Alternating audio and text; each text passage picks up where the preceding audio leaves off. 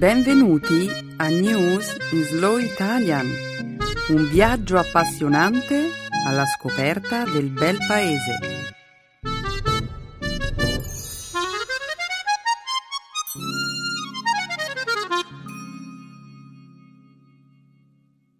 Oggi è giovedì 27 marzo 2014.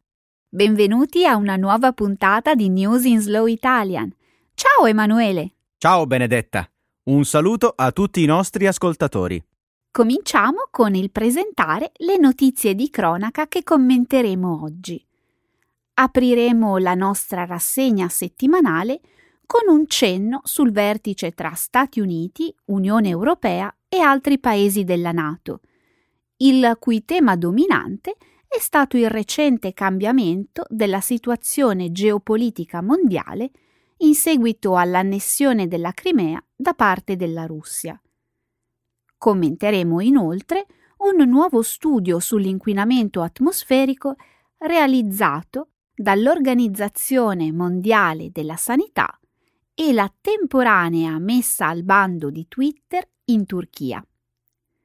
Concluderemo infine la puntata di oggi parlando di un innovativo progetto sviluppato in Kenya che propone l'uso di droni per salvare gli elefanti dal bracconaggio. Grazie, Benedetta. Di che cosa ci occuperemo nella seconda parte della trasmissione? Come di consueto, dedicheremo la seconda parte del programma alla lingua e cultura italiana. Questa settimana il dialogo grammaticale si concentrerà sui pronomi relativi il quale e il cui. Infine, nel segmento dedicato alle espressioni idiomatiche italiane, esploreremo una locuzione alquanto colorita. Fare di tutta l'erba un fascio. Benissimo, Benedetta. Abbiamo ulteriori annunci da fare? Che dici? Diamo inizio al programma? Sì, certo, siamo pronti per cominciare. In alto il sipario.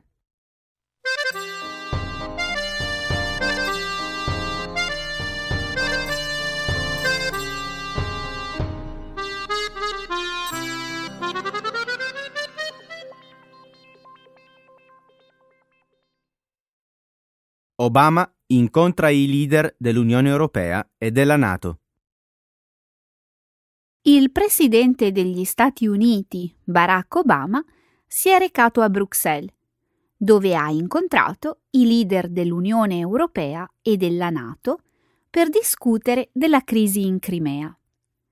La penisola meridionale è stata annessa alla Russia all'inizio di questo mese in seguito a un referendum che l'Ucraina e l'Occidente considerano illegale.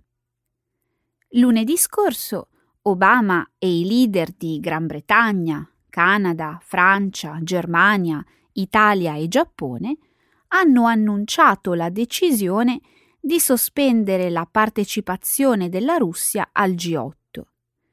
Nel corso della giornata di martedì, Obama, insieme agli altri leader mondiali, ha partecipato a un vertice sulla sicurezza nucleare svoltosi a Laia, in Olanda.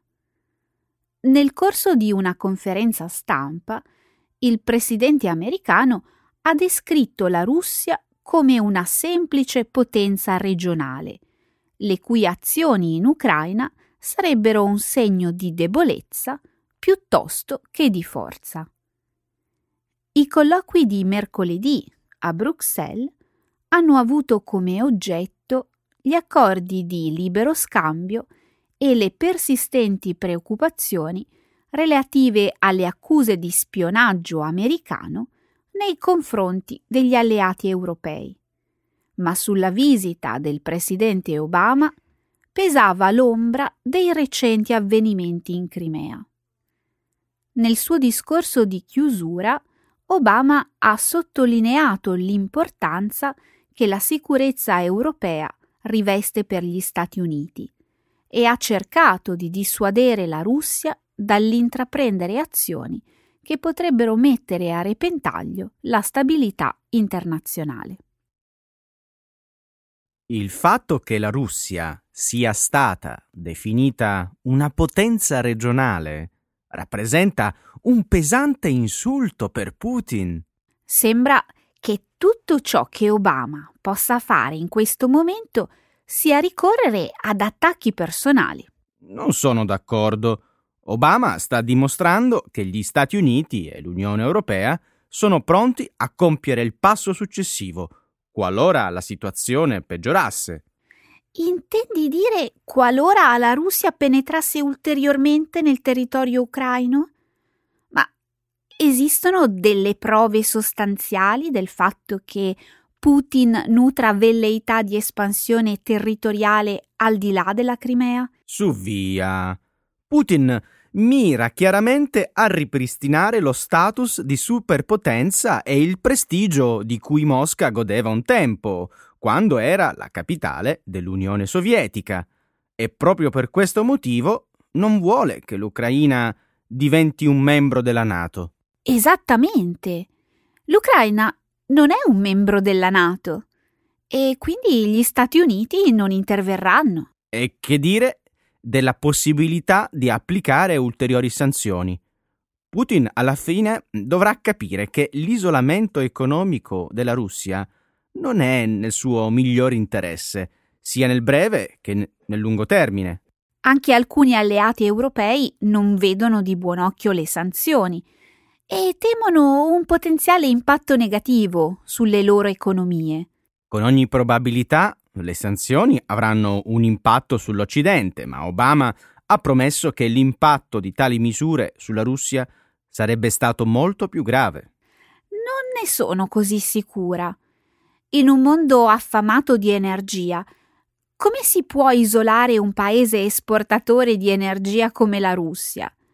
Sappiamo tutti come finiranno le cose. La comunità internazionale accetterà la sovranità della Russia in Crimea. Le sanzioni verranno discretamente revocate, Mosca rassicurerà Kiev con un accordo di neutralità la Nato si impegnerà a non espandersi verso est e il G7 sarà nuovamente G8. E lasceremo che la Crimea diventi come il Tibet, il Kosovo, Timor Est, la Cecenia, la Georgia e altri interventi territoriali che gli studenti di storia di domani faranno fatica a ricordare?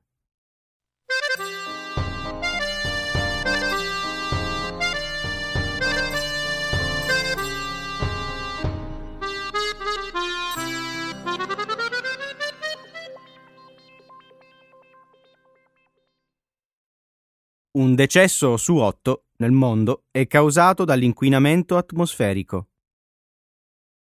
Secondo uno studio dell'Organizzazione Mondiale della Sanità, pubblicato martedì scorso, l'inquinamento dell'aria uccide circa 7 milioni di persone nel mondo ogni anno.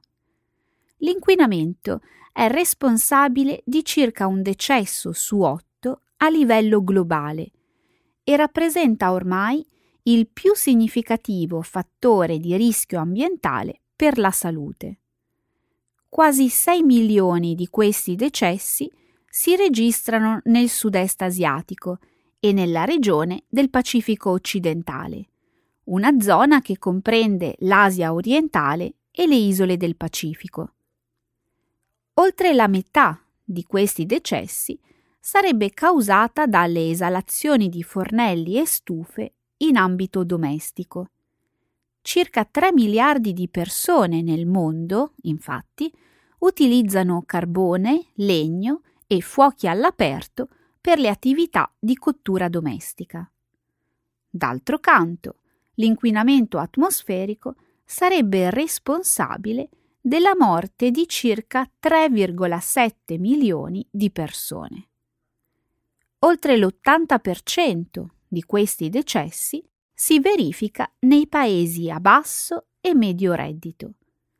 Le principali fonti di inquinamento ambientale sono i motori diesel e le emissioni industriali. Uno dei principali elementi di rischio è rappresentato dalle sostanze inquinanti volatili, che penetrano nei polmoni irritando l'apparato respiratorio e sono, con ogni probabilità, la causa di numerose patologie infiammatorie cardiache. La maggior parte dei decessi associabili all'inquinamento atmosferico sono le malattie cardiache, l'ictus, le malattie polmonari ostruttive croniche e il cancro al polmone. Bene, ora sappiamo che i rischi legati all'inquinamento atmosferico sono di gran lunga maggiori di quanto pensassimo. Questi dati mettono in luce la necessità di sviluppare un'azione concertata per ripulire l'aria che respiriamo. Certo, a me sembra particolarmente preoccupante la situazione delle donne e dei bambini poveri nei paesi a basso reddito. Passano molto tempo in casa inalando fumo e fuliggine rilasciati da dispositivi alimentati a carbone o legno. È terribile. Pensa a quante sostanze nocive sono costretti a respirare. Ma al tempo stesso, se togliessimo loro tali dispositivi, queste persone morirebbero di fame e si congelerebbero. Ma che cosa si sta facendo per cambiare questa situazione? I governi devono offrire alternative a basso prezzo per sostituire gli attuali dispositivi alimentati a legna o a carbone. Ma tale soluzione ci lascia comunque con il problema dei milioni di decessi provocati dall'inquinamento industriale. Ognuno di noi può ridurre la propria esposizione individuale, evitando di viaggiare nelle ore di punta o scegliendo percorsi più brevi. Non si può più vivere in questo modo. Moltissime persone ormai indossano maschere antismog in città come Pechino e Tokyo. Ma il fatto di indossare una maschera trasmette un messaggio erroneo, come se fosse concepibile vivere in un ambiente inquinato. Dobbiamo ridurre l'inquinamento cambiando completamente il nostro stile di vita.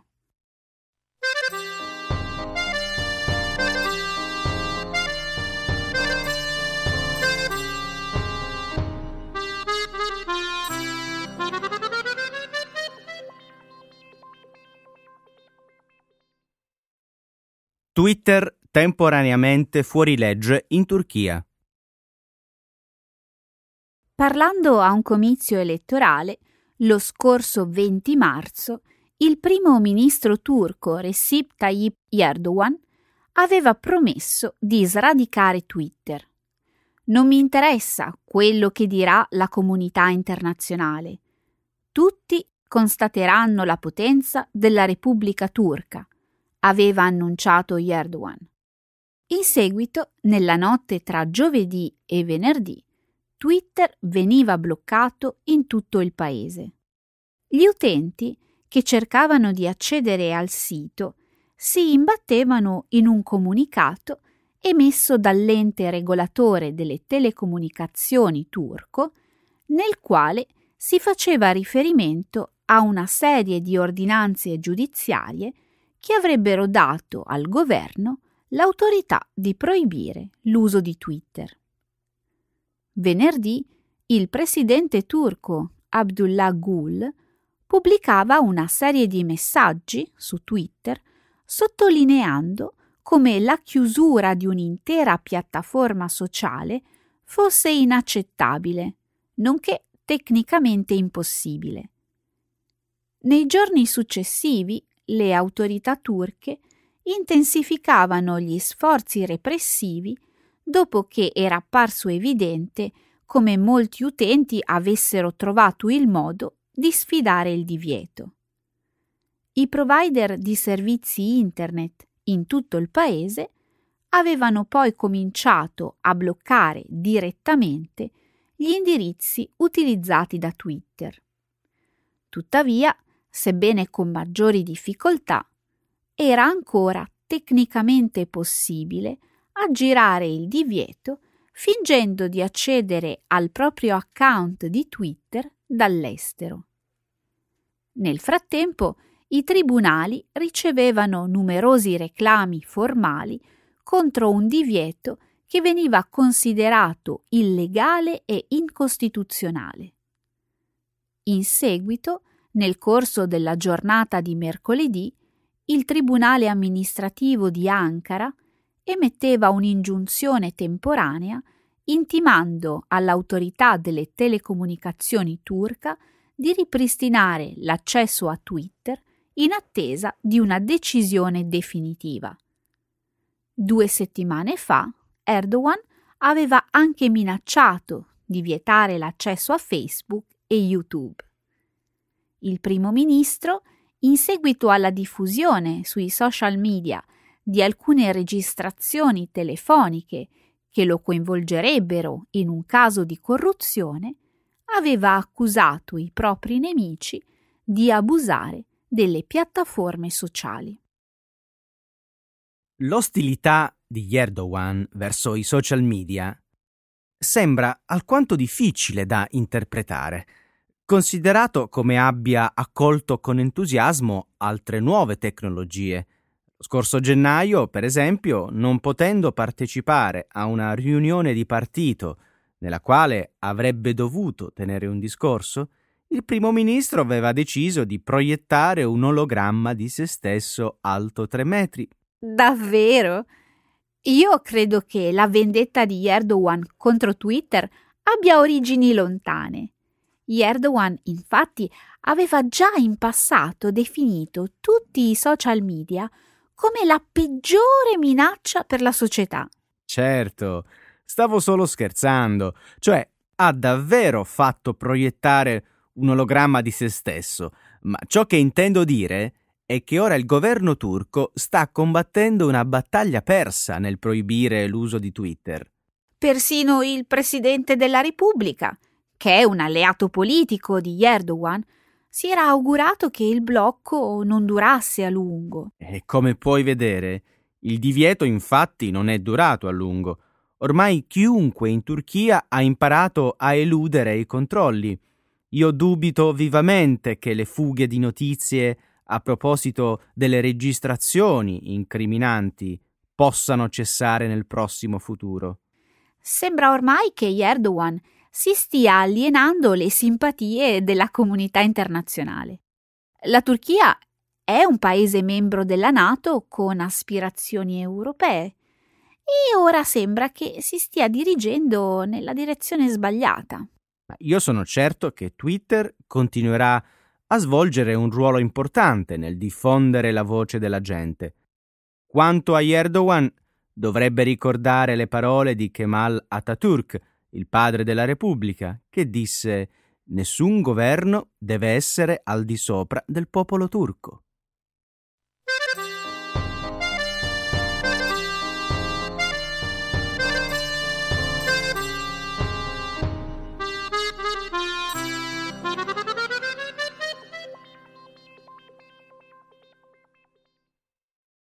Il Kenya vuole utilizzare dei droni per combattere il bracconaggio degli elefanti.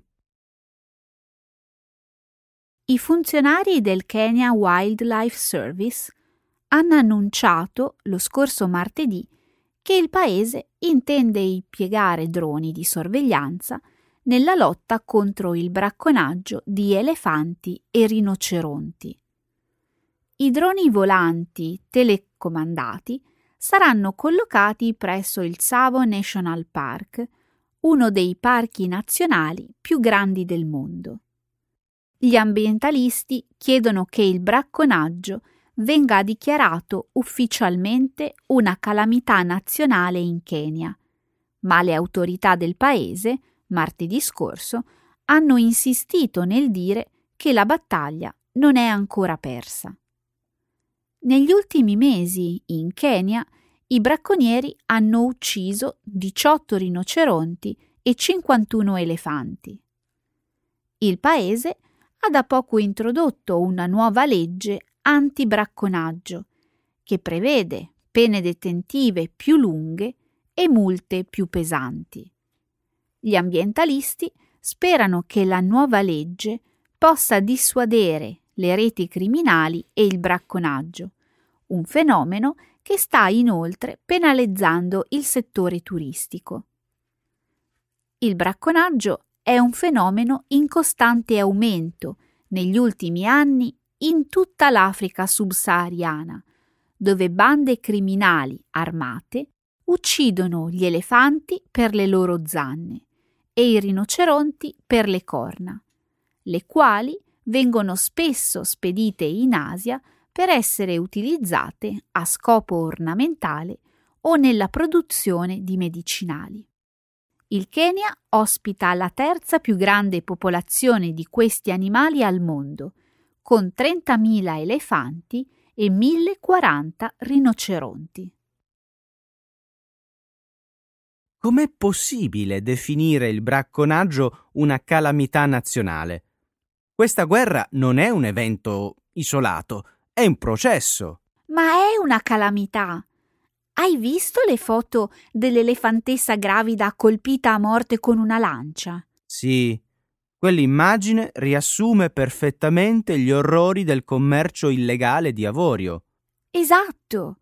E i gruppi dediti al bracconaggio si muovono protetti da un'impunità vergognosa. Impunità? Il governo del Kenya può citare decine di arresti e procedimenti giudiziari. Dall'inizio dell'anno sono stati arrestati ben 249 sospetti. Il paese, inoltre, ha appena approvato la legge per la protezione della fauna selvatica, più severa dell'intero continente africano. Oh, per favore, uno studio recente ha dimostrato che solo il 4% delle persone condannate per reati ai danni della fauna selvatica hanno effettivamente trascorso del tempo in prigione. Il bracconaggio è fuori controllo. Il prezzo del lavorio è oggi più alto che mai e la tentazione di approfittarne è forte, così come naturalmente la domanda proveniente dall'estremo oriente, in particolare dalla Cina. Ma la Cina ha offerto al Kenya la propria collaborazione nella lotta contro il bracconaggio. La Cina ha proposto di migliorare la sorveglianza nelle aree circostanti i parchi nazionali e le riserve faunistiche del Kenya. Emanuele, L'anno scorso sono stati uccisi 59 rinoceronti e 302 elefanti. Staremo a vedere se questa nuova legge, i droni e il sostegno della Cina contribuiranno davvero a far scendere queste cifre.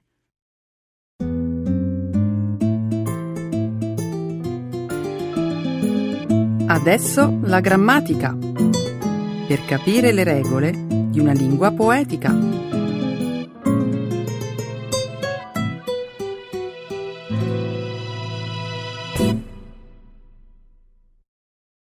Relative pronouns il quale and il cui. Sai che l'altro giorno sono andata a vedere una mostra su Artemisia? È stata un'esperienza davvero interessante. Dovresti andarci anche tu. Eh, dovrei andare dove? A vedere una mostra su una pianta la quale ritengo per giunta poco attraente. No, grazie. Preferisco fare qualche altra cosa. Ma che dici? Non mi riferivo a una pianta, ma all'artista Artemisia Gentileschi, la quale fu la più grande pittrice del barocco italiano. Ecco, come capita spesso, ci troviamo di fronte a un equivoco. Se mi avessi detto il suo cognome, avrei capito immediatamente di chi stavi parlando. La ragione per la quale ho deciso di parlarti di Artemisia è che dopo aver visto la mostra sono diventata una sua grande ammiratrice. Non posso darti torto. Come hai detto tu prima, Artemisia fu una grandissima pittrice. Dimmi, alla mostra erano esposti i dipinti più importanti? Non conosco tutte le opere di Artemisia, ma i quadri che ho visto erano bellissimi. Mi ricordavano quelli del Caravaggio. Niente di nuovo sotto il sole. I due artisti erano contemporanei. Di fatto ci fu un periodo in cui entrambi vissero a Roma, tra la fine del Cinquecento e l'inizio del Seicento. È vero. Sembra che Artemisia condividesse il successo con il padre Orazio, i cui dipinti erano artisticamente influenzati dal pittore lombardo. Questo spiega tutto. Artemisia avrà assorbito lo stile del Caravaggio, un artista con il quale suo padre aveva spesso collaborato. Sì, è probabile che Artemisia avesse conosciuto personalmente il Caravaggio. In ogni modo, questa è una delle tante ragioni per la quale bisogna vedere questa mostra, per scoprire la vita di Artemisia attraverso i suoi dipinti. Posso farti due domande?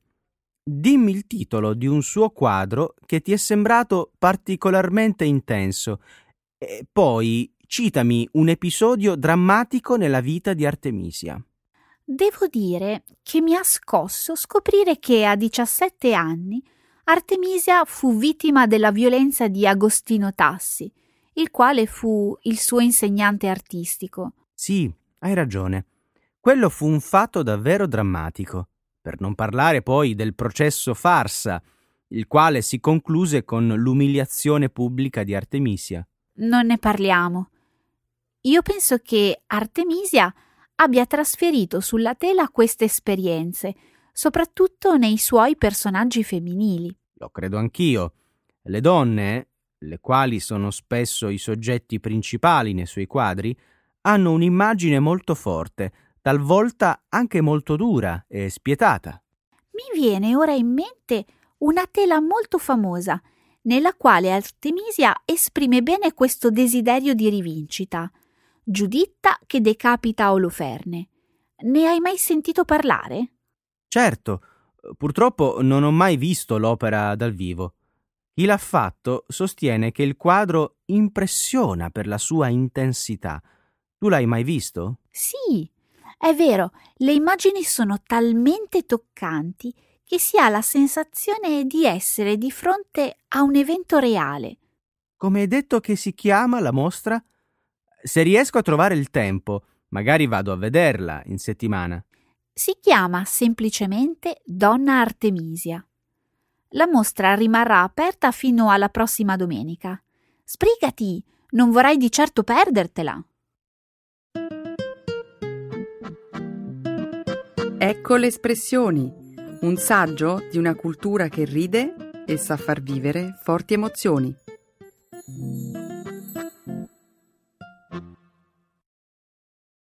Fare di tutta l'erba un fascio. To paint something with the same brush.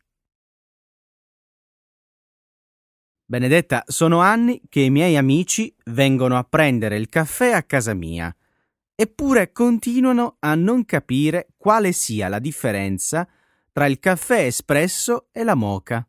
Vero, molti fanno di tutta l'erba un fascio. Parlano di espresso anche quando si riferiscono al caffè fatto con la moca. Ma dimmi, hai provato a spiegare loro cosa sia la moca? Certo, mille volte, ma sembra che sia tutto inutile, perché poi i miei amici mi chiedono di preparare un espresso, ma io a casa ho soltanto la moca. Allora non c'è dubbio. Se i tuoi amici continuano a fare di tutta l'erba un fascio, deve essere perché tu non hai chiarito bene questo concetto. Pensi che ci sia qualcosa di sbagliato nella mia spiegazione? Eppure credo di essermi espresso sempre piuttosto chiaramente quando si è parlato di caffè. Ho un'idea. Perché non mi fai sentire cosa rispondi quando qualcuno ti chiede quale sia la differenza tra il caffè espresso e il caffè fatto con la moca? Con piacere. In queste occasioni rispondo sempre moca uguale casa, espresso uguale bar. Come dire, il primo te lo prepari da solo e il secondo te lo prepara il barista. Semplice, vero? Tutto qui? Dici soltanto questo? Eh, temo che la tua spiegazione sia un po' troppo sintetica. Ammettilo, hai preso sotto gamba il tuo ruolo di anfitrione. Sono stato un po' superficiale?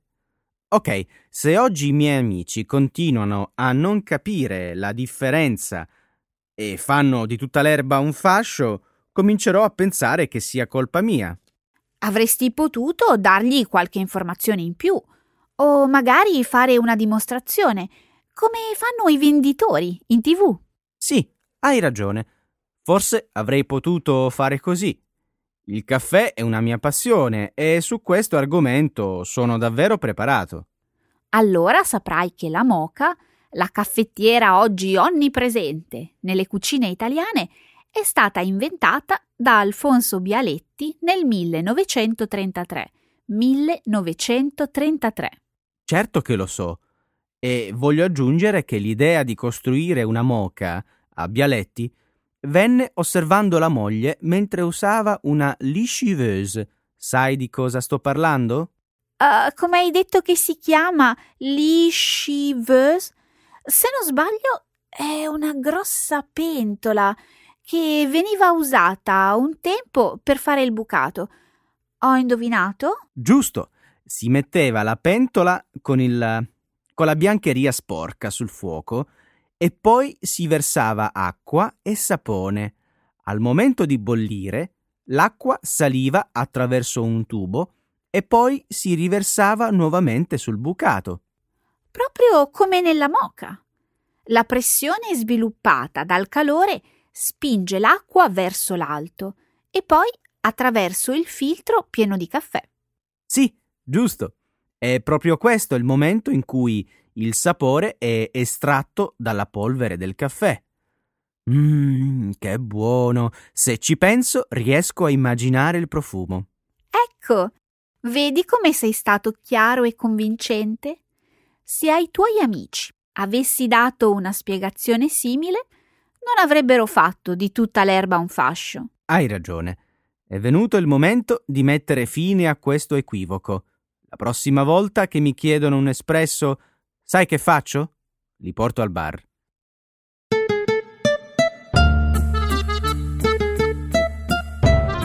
Benedetta, oggi ho proprio bisogno di una bella moca fatta in casa.